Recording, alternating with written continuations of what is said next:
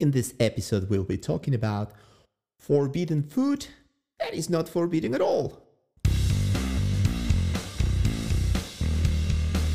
Welcome to Stronger Like a Hurricane, a podcast where we talk about our fitness, our mindset, and the journey of life. And I'm your host, Coach Julio Gutierrez.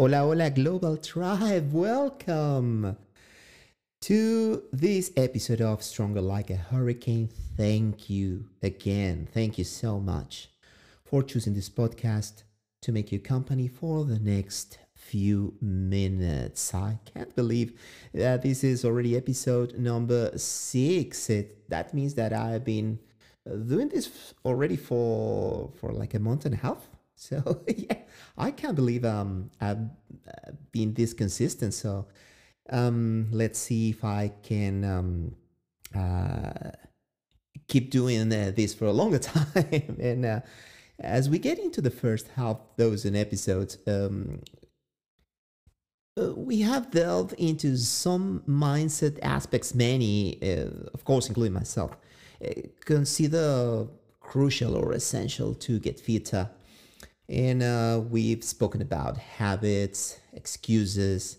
having clear reasons and goals to um, uh, to embark on a fitness journey. But uh, today, I want to talk a little bit about something that's been an ongoing debate since ancient Jurassic times, when we didn't even have uh, things like Twitter or Instagram or even the internet itself. Um, that will be that um, very hard topic of forbidden foods. See, one of the oldest things in the book of self attempts to lose some kilos uh, is an entire chapter filled with the foods we must avoid like the plague. And um, of course, because that's our luck, all those foods are always our favorite the ones we crave and want to indulge in all the time. In my guilty pleasure, for example, is cashews. Man, I really love salt cashews. I feel I could eat half a kilo of it in just one go if I'm uh, left to my own devices. But um, because cashews are probably some of the nuts with the most fat per gram count out there, it will surely end up on, on that forbidden food list, which uh, which already has some yummy treats on it, like uh, ice cream, pasta, cake, brownies, pancakes, potato chips, uh, you name it. Uh, and if you like it, probably it's there. now you might think, Julio, don't tell me all those foods are not forbidden at all because I'm gonna run right now to the next 7 Eleven and buy all the donuts, chocolate bars, and lollies on site and eat all of them while I listen to this episode. Uh, well, I wish I could recommend that, but uh, listen, don't do that. really, don't do it. I'm gonna ask you to hold your very hungry horses, listen to this episode till the end, and then hopefully you'll better understand what I mean. Unfortunately, and uh, paraphrasing Joaquin Phoenix's uh, version of the Joker, we live in a society. A society that's obsessed with diet culture. Uh, we're told all the time that if we want our bodies to look and feel the way we always dreamt, we uh, need to get into this kind of over restrictive diet where uh, we're not allowed to even breathe in the same room a Mars bar has been unwrapped. Um, diet culture has plenty of nasty consequences. We'll explore in upcoming episodes, but today uh, I want to focus on how this sort of restrictive diet mindset does more harm than good to our well intended fitness journey. Um, And among them, we can find things like uh, nutritional deficiencies. Because when you have excessive restrictions around what you eat, well, it can lead to inadequate intake of essential nutrients.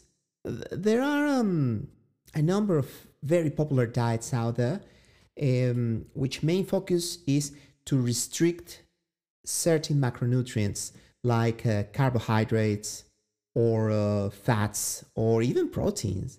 Um, and if uh, you engage in one of those diets, you might not be getting the necessary vitamins, minerals, and all the nutrients that are quite essential for optimal health. And um, this can result in deficiencies, a weakened immune uh, system, um, feeling very fatigued all the time, and um, and obviously because uh, because your immune functions are diminished, uh, you might end up with an increased susceptibility to illnesses. In restrictive diets can also end up in muscle loss and metabolic slowdown. You know how we are always trying to do exactly the opposite to increase our muscle mass so we can actually move freely and to accelerate our metabolism so we don't store excess fat. Um, well, severely restricted diets often lead to a significant reduction in calorie intake, which can cause your body to break down actual muscle tissue for energy. Um, and uh, yeah, obviously you're going to end up with uh, less muscle mass that you had when you started that sort of diet. Um, and then you're not going to burn enough fat because your metabolism has slowed too much. And um, you might end up uh, with uh, well, uh, it's it's not a possibility. You are actually going to uh, end up with reduced overall strength and physical performance um, with a very restrictive diet. Um, another thing that might have is that you might develop like a like a disorder eating pattern.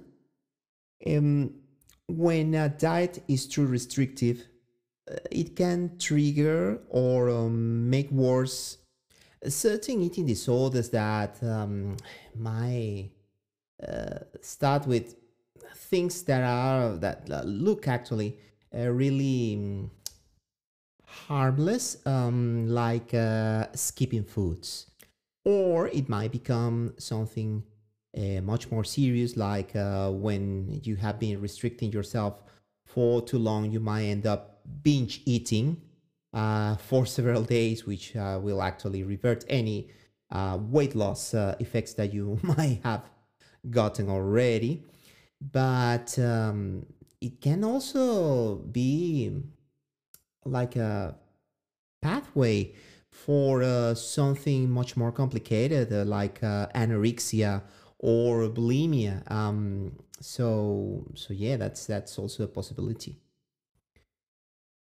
Also, when you follow um, a very restrictive diet, um, people tend to neglect this, but there's actually uh, a social and emotional impact. Um, because when um, when you are on one of these diets, um, well, social situations uh, become really challenging, and um, you feel very limited.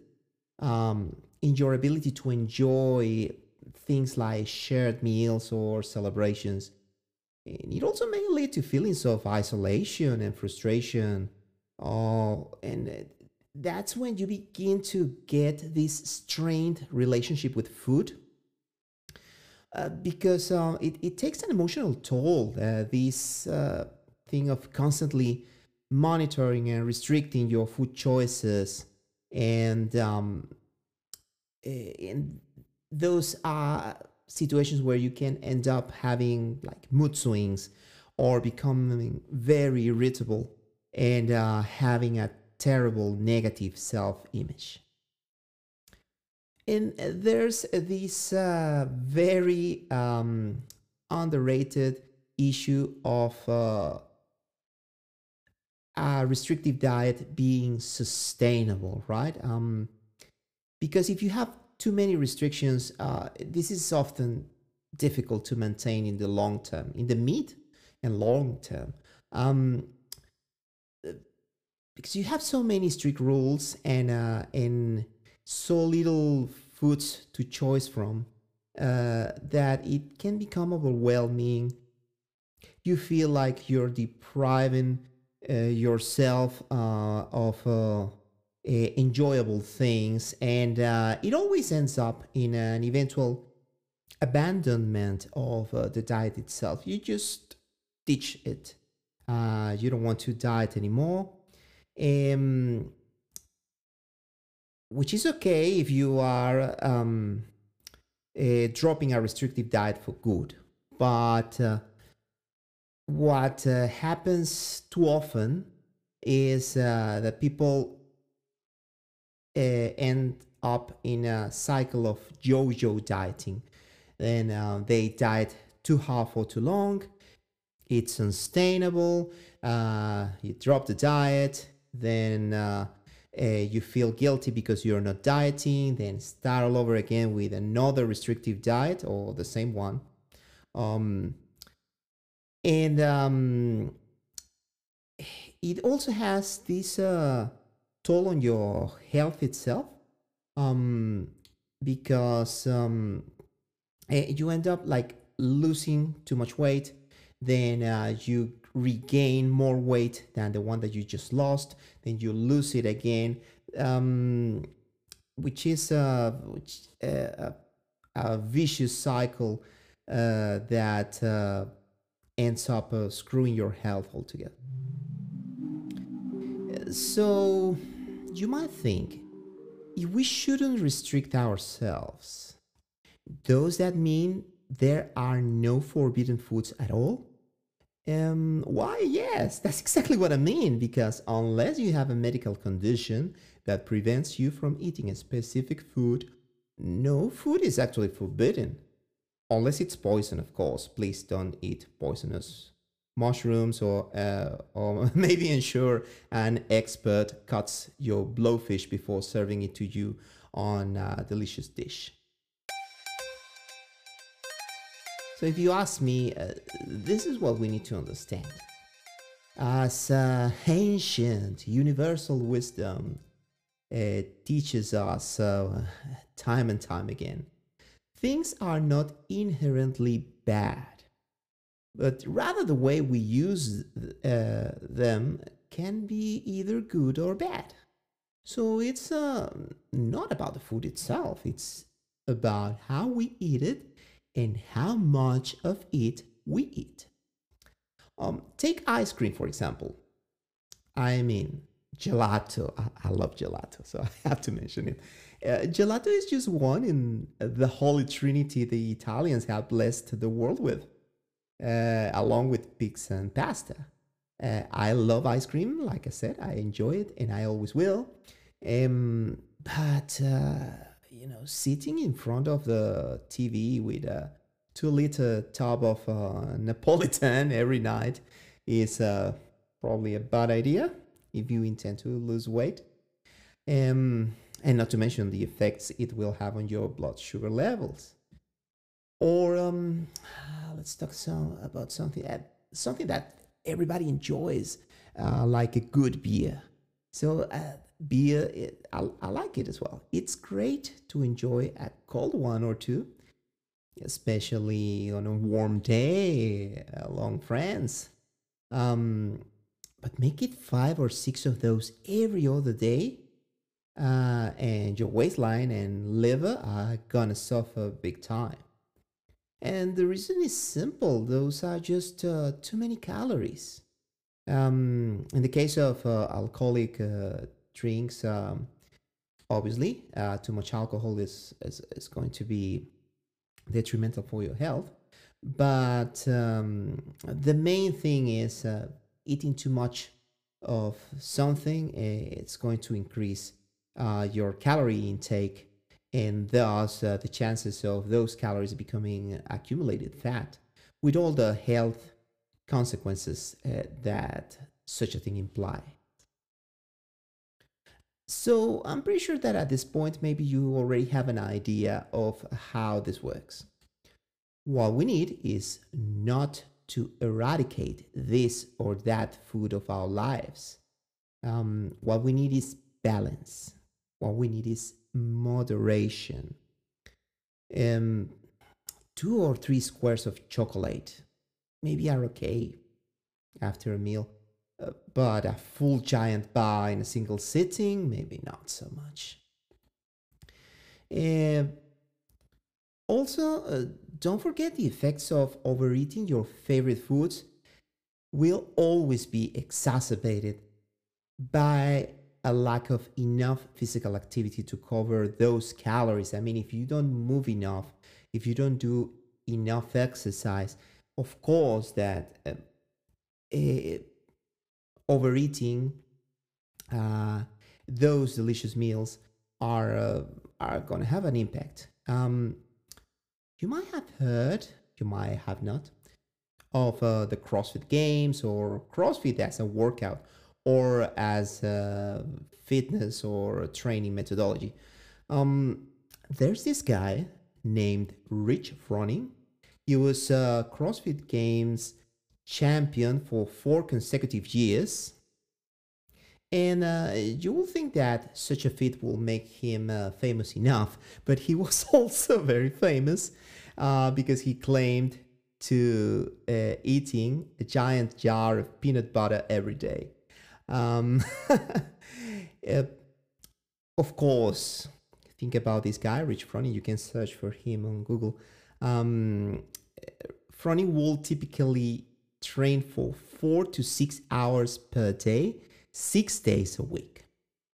Okay. So, unless you're ready to dedicate that much time to your workouts, maybe don't eat a full peanut butter jar every day. It's just uh, my recommendation. Uh, look, I want to add uh, something to all this. I firmly believe food is an essential part of our lives beyond the basic survival need for it. Um, it is much more than fuel for the body or much more than the number of calories uh, that uh, you ingest each time you eat something. Okay.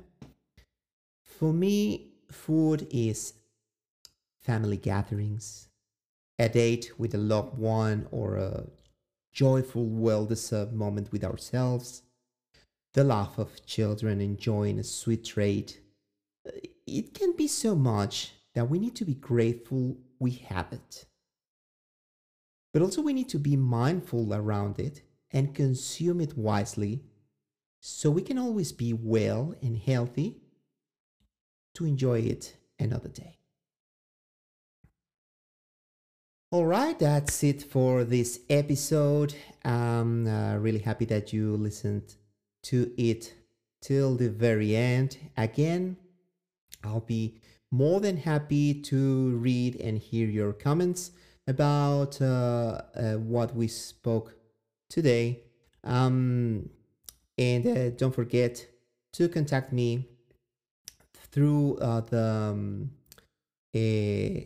usual channels and uh, I wish that uh, you got something really useful from today's topic. I hope that it's going to help to have a better relation with food and understand that there are no forbidden foods, that what we need is to um, eat just enough of what we need and of what we enjoy so it doesn't impact our health in a bad way. I wish you the best and adios, tribe.